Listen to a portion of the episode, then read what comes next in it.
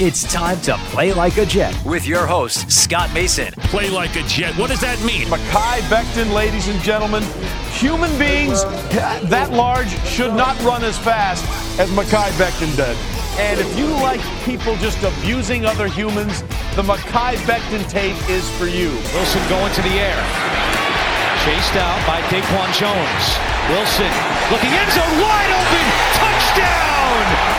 First NFL touchdown for Zach Wilson. And it goes to Corey Davis. Down the middle, he's got it. Elijah Moore. The 20, the 10, the 5. Touchdown. Jones is just caught flat footed. What an excellent, excellent route. Hill hit immediately when he got the handoff. You know and that's the Q-inator. Oh my gosh. Listen, thank you. From the PlayLikeAJet.com digital studio, this is Play Like a Jet. My name is Scott Mason. You can follow me on Twitter at PlayLikeAJet1, and it is time for midweek news and notes. And so for that, we bring in the owner, the operator, the lead reporter, the whole shebang over at JetsInsider.com. And above all that, a very big deal, Mr. Chris Nimbley. Chris, this is going to be the last during the regular season midweek news and notes for the 2021 slash 2022 season. A bittersweet ending to a fun series. We'll still be doing midweek news and notes, by the way, every week. It's just not going to be in the middle of the season. Uh, yeah, no offense, but there's nothing bitter about it. This is just, um, I'm I'm done with the season. I've been done with this season for a couple weeks now. Uh, granted, uh, Sunday was a nice, pleasant surprise. I wasn't expected to be so entertained and be able to have that much. Just it's not even about the season, like how it went and the losses. It's about COVID and the injuries and just the the fact that like what are we looking at with so many teams on Sundays going out there, you know, it wasn't this week, but against the Jags, they went out there missing 20 players. Like from a team that we knew going into the season was going to be down talent. We're missing this many players from it. It's it's hard for me to sit here and watch a game and think I can take anything away from it. And so even last week where it was positive, it's still like okay there's only so much you can be take away from any of this. I mean there's like the people that were out there a lot of them aren't going to be back here and it's not even that they're not going to be back here normal it's just they were just band-aids to get through that game. Um so yeah i'm i couldn't be more excited for the season to be over. Everything we need to talk about is is is off season related. There's there's nothing that needs to be talked about going forward for this week. This who cares? So I'm ready for the to get straight to the off season. Before we get to the off season, though, there is still one game left to play, so there is news surrounding it. And the biggest news is that two guys had their seasons ended, unfortunately, on Sunday against the Tampa Bay Buccaneers and will not be making the trip to Buffalo to play the Bills in the season finale. Those two guys are George Fant and Bryce Huff. Bryce Huff, in his second year as an undrafted free agent out of Memphis, had a solid rookie year for a guy who wasn't even drafted. And when he played this year, he was okay. Gives him a nice rotational piece at edge rusher going forward, but he's had battles with injuries all season. George Fant had a really nice year this year. Some people got a little carried away saying he was an elite left tackle. I wouldn't go that far, but he did play well. It's a shame that he's not going to be in the season finale, but it is nice to know that he's got one year left on his deal. So the Jets can either bring him back as a starter next year or they've got an attractive trade piece if they want to go a different route. Like, let's say they want to bring back Morgan Moses or use a high draft pick on a tackle.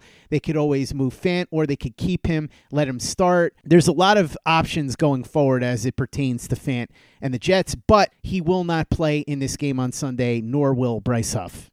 All right. Uh, yeah, I, I I'm going to respectfully disagree. I don't think there's that many options for Fant um, because we are talking about a pretty major injury here for him heading into the offseason.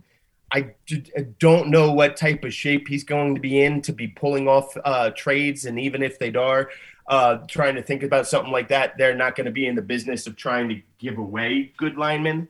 Um, so there's there's options on whether they, you know, want to uh, play with any ideas of keeping him at left tackle, right tackle, if and when he gets healthy.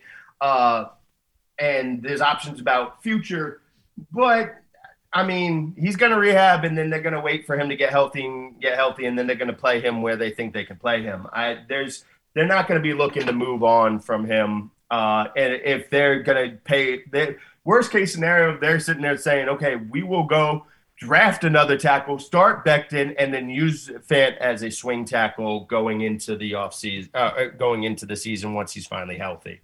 I just don't see any way that one of those things doesn't happen. That that's it. So uh, there's, I just don't see that. Um, but yeah, it's this is why whenever you know they're talking about, I'm going a little broken record here. The talk, idea of talking about Mekhi Becton coming back just to play a game or two it's it's just it's just foolish because now you got guys getting hurt and going out and meaningless game right at the end of the year, and it's going to take up all their off season. They're going to spend on rehab and not being ready, and then it bleeds into training camp, and then that's going to bleed into preseason, and it bleeds into the regular season.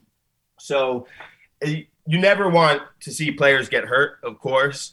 But anytime like you see like a week one injury or like a preseason injury, there is always a part of my brain that I immediately go to, oh, that's terrible. And then I immediately go, and the season's just getting started too. That's awful. And then I go, well, at least they, especially if it's a contract year, I go, at least they'll be ready to be in something where, you know, no one's going to stop pursuing them because of the injury.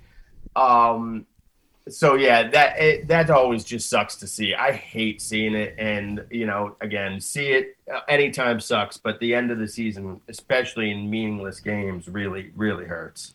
Chris, all I'm saying with George Fant is that yes, he's going to be coming back from an injury, but a quality offensive lineman always has some sort of value. And while he's only got one year left on his deal, the Jets might think to themselves that if they can get somebody like Evan Neal in the draft and move on right away, then maybe they decide that they want to try and flip Fant for something while they can get it. I don't know. I'm just saying it's always possible. Anytime you have a decent offensive lineman, they're always going to have some sort of value in this league because there's just not a lot of really good offensive linemen to go around. So we'll see what happens. I do expect him to be here next year, but the Jets do have options with him for sure if they decide to go a different route. Robert Saleh also said that everything going on with Zach Wilson, all the controversy, that it's all on him. It was a miscommunication. Says years from now, when Wilson is more experienced, he can freelance. For now, he's in the pleasing stage and just did what he was instructed. Andy Vasquez talked about this at length on the post game report. So go back and listen to that if you haven't, but it's very clear what happened here. Saleh on why Denzel Mims was benched the game never really presented an opportunity for him to play. I would say that he never presented an opportunity for himself to play based on what he's done the last few weeks. And this is coming from somebody who was one of his biggest supporters at one point in the season. So, Chris, before we get into anything else that was said by Saleh or the other players throughout the week, I wanted to get your thoughts very briefly on what happened because it seems to me pretty clear cut on the fourth and two that it was indeed a miscommunication and that Zach Wilson got fooled by something that he thought he saw that Tampa Bay was able to use to trick him because he's a young quarterback who's only made a handful of starts in his career so far. And so he was no match for what Todd Bowles and that defensive front were going to use to trick him in that situation. But LaFleur and Saleh, and to Saleh's credit, he said this, should have made it very clear to Wilson what he needed to do. There shouldn't have been any ifs, ands, or buts about it. And then Denzel Mims. We all loved Denzel Mims last year. We were all very hopeful for him this year but it just has gotten worse and worse and worse, and now he's not even getting in the game at all. Yeah, so the the stuff with Wilson is funny because you know I I watched the game, paid attention to the game, got whatever my last tweet was, sent it off, and I went about uh, the rest of my life, and I didn't really think about it. I was just like, okay, that was a, a great game from Wilson, thinking there, and I just wasn't really paying attention. Then all of a sudden, I come back and I'm like, wait, what are people talking about? They're saying what? The what he did he, he tried to he, he was selfish. He tried to make it all about like all this stuff. And i'm like none of this is what are you talking about? Like where is this coming from? How how can you watch the way that everything unfolded and have that be your takeaway and your reaction? It was very clear obvious and apparent right as it happened. Like i this isn't any uh hindsight 2020 any of playing the results thing. And this isn't me bragging that I'm so smart and I know what I'm talking about. I just had a, I watched that and was like, huh, yeah, that didn't work. He clearly got fooled. Everybody should just understand exactly what happened, why it happened, and okay, and we move on. Like I didn't think it would be something that even had to be questioned at all, but all of a sudden people are just like, oh, it was obvious. Like this, we actually talked about this a couple times earlier in the year, uh, where I was criticizing Lafleur because he, uh, I forget which game it was, but they had a uh, fourth and short, and they went with an inside run, and uh, like. I'm like, yeah, you can sit there and clearly see that they're tricking you. They're tempting you to do that. That's what a defensive line will do in those situations. Um, so, and now this is the other side of it because I get you, and everybody is right. And for this particular week, yes, that uh, Lafleur and Saleh should have uh, hammered that point home for him. I also think that they're it, it sh- it shouldn't have had to be said. Like that's that's a common sense thing. It's okay. I Zach Wilson made a mistake, and he it's okay. Every quarterback makes a mistake. Aaron Rodgers makes mistakes. There's nothing negative about him making a mistake in the moment, except for that mistake didn't work, and then they you know ended up losing the game. But that's a rookie mistake to get tricked by that. That's perfectly okay. The idea that he did it because he wanted to be a hero was wild to me. Um, I could understand maybe that criticism earlier in the year when he was turning the ball over four times a game. Um, and then, you know, say they magically get themselves back. And I could maybe understand trying to stretch it then. But it's very clear and obvious what happened. Again, I didn't even need to see the replay. You could see them lined up and you could see them baiting him. I like, and honestly, I wouldn't even need to see it. I could have just guessed and imagined that the defense would bait him there. That's that's what they're always going to try to do. So that the criticism about that was just silly from the jump. Like it, I don't, I don't understand it at all. Um, not even a tiny little bit. Uh, and yeah, Denzel Mims at this point, uh, you know, obviously he's he's just there's something not clicking mentally with the playbook and him and using it in there. And at this point, I don't know what else there is to do. You you can obviously you're not going to get a lot of trade value out of him. I, I think I guess the best thing you could really just hope for is hope that he can figure it out in the offseason and he shows up to training camp uh, and just takes off right from the jump. And he's going to have to have like if he comes into training camp, they don't trade him, they don't cut him, anything like that. Uh, he's he would be entering training camp the same type of situation as an undrafted rookie where basically like you're to have to do something special to make this team. That's where we're at with him now. If if he even comes back to training camp, he's going to have to do something uh, special to stick. Play like a Jet. Play like a Jet. Injury news and COVID news. The Jets get three guys back from the COVID list Quinnen Williams, Tyler Kroft, and Tevin Coleman. So they should all be ready to go for Sunday. The Jets unfortunately lose Kyle Phillips to the COVID list. We don't know for sure whether or not that means he won't be able to play on Sunday.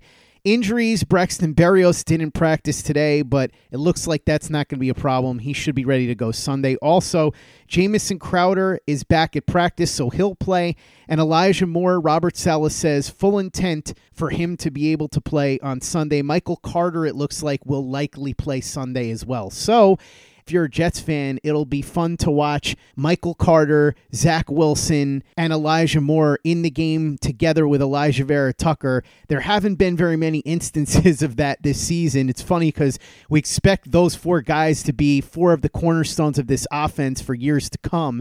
We haven't got as many glimpses of those four guys in the lineup together as we would have liked, but this could be a taste of what we're looking at next year and then many years going forward. One last chance to see it here in Buffalo in Week 18.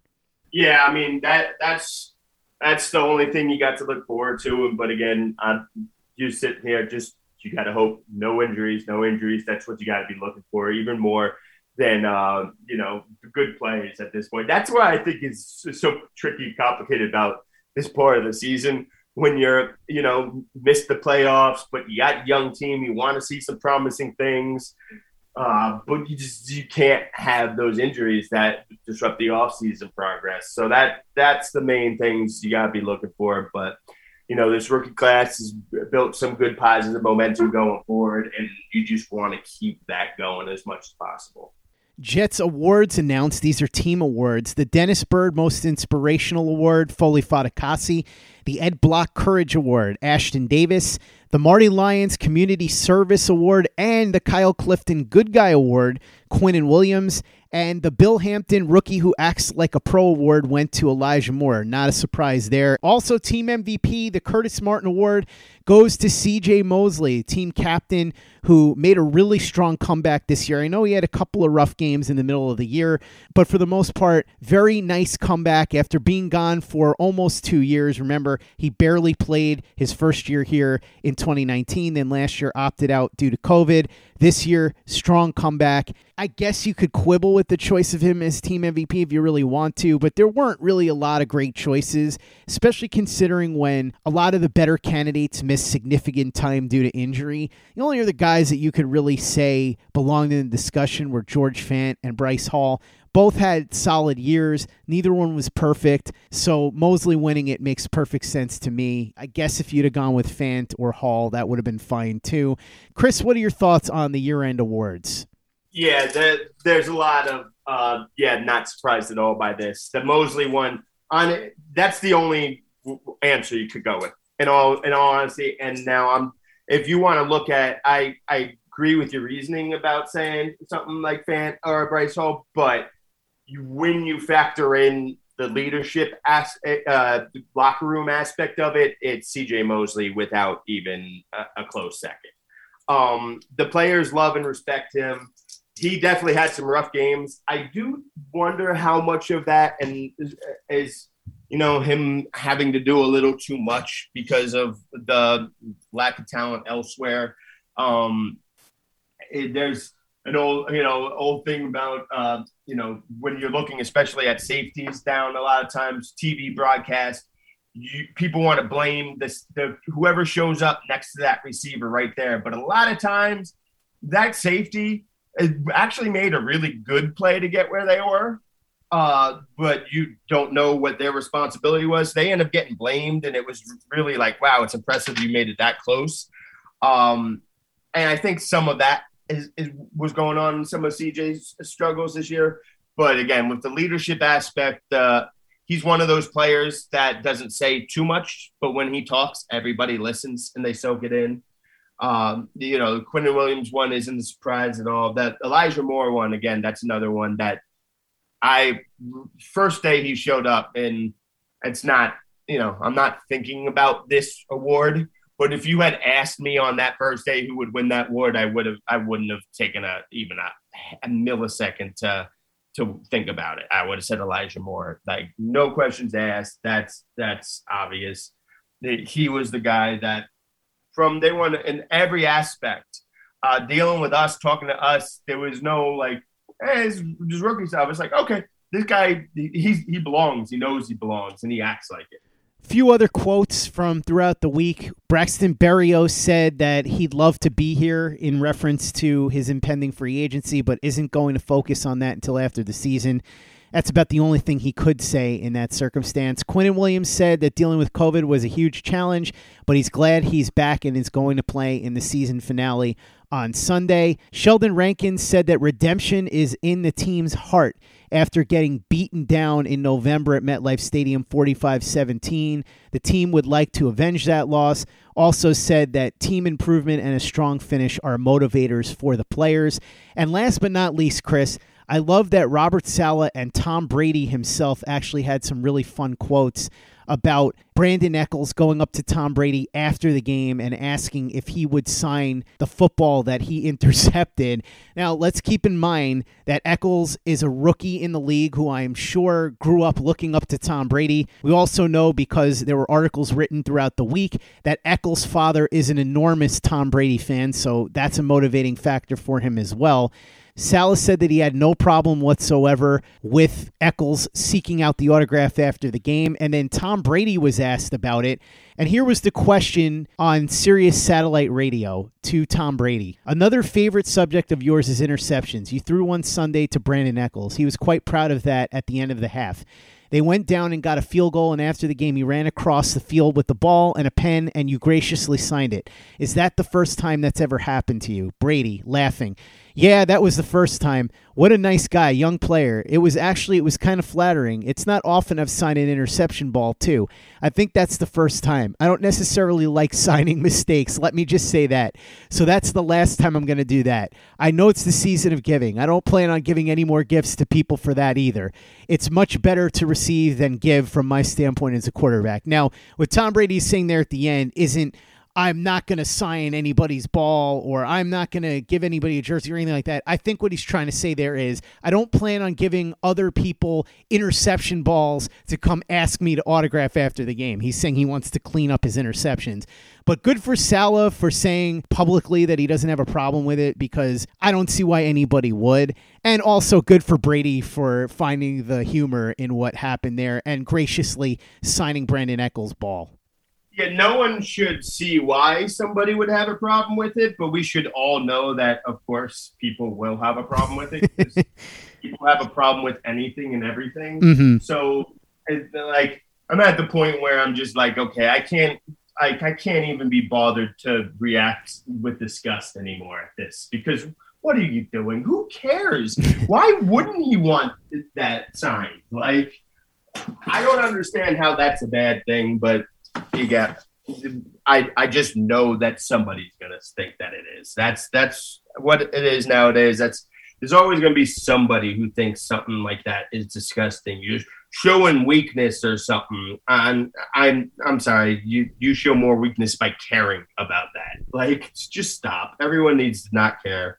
One last note before we go, Chris. Braxton Berrios also said today, when talking to the media, that after he was cut by the New England Patriots, he started to really doubt himself. And this season with the Jets has really boosted his confidence. And it should, because he went from a guy who really didn't feel like he had a role in the NFL after the Patriots dumped him to now really feeling like he belongs here, especially in this LaFleur offense where he's really found a niche. And also, of course, as a kick returner in Brant Boyer's system. So, as we've said, would like to see Braxton Berrios back. I'm not going to go crazy and pretend like he should be at the absolute top of the Jets list. They certainly have bigger fish to fry, but the report this week by my friend Nick Spano over at U Stadium that the Jets have already begun trying to re sign him before he hits free agency seems like a smart move because if you can get him locked down now, then that's one less thing that you have to worry about. And certainly, as we said, he's been a nice piece for this team, even though it's been a bad year here in 2021 for the Jets.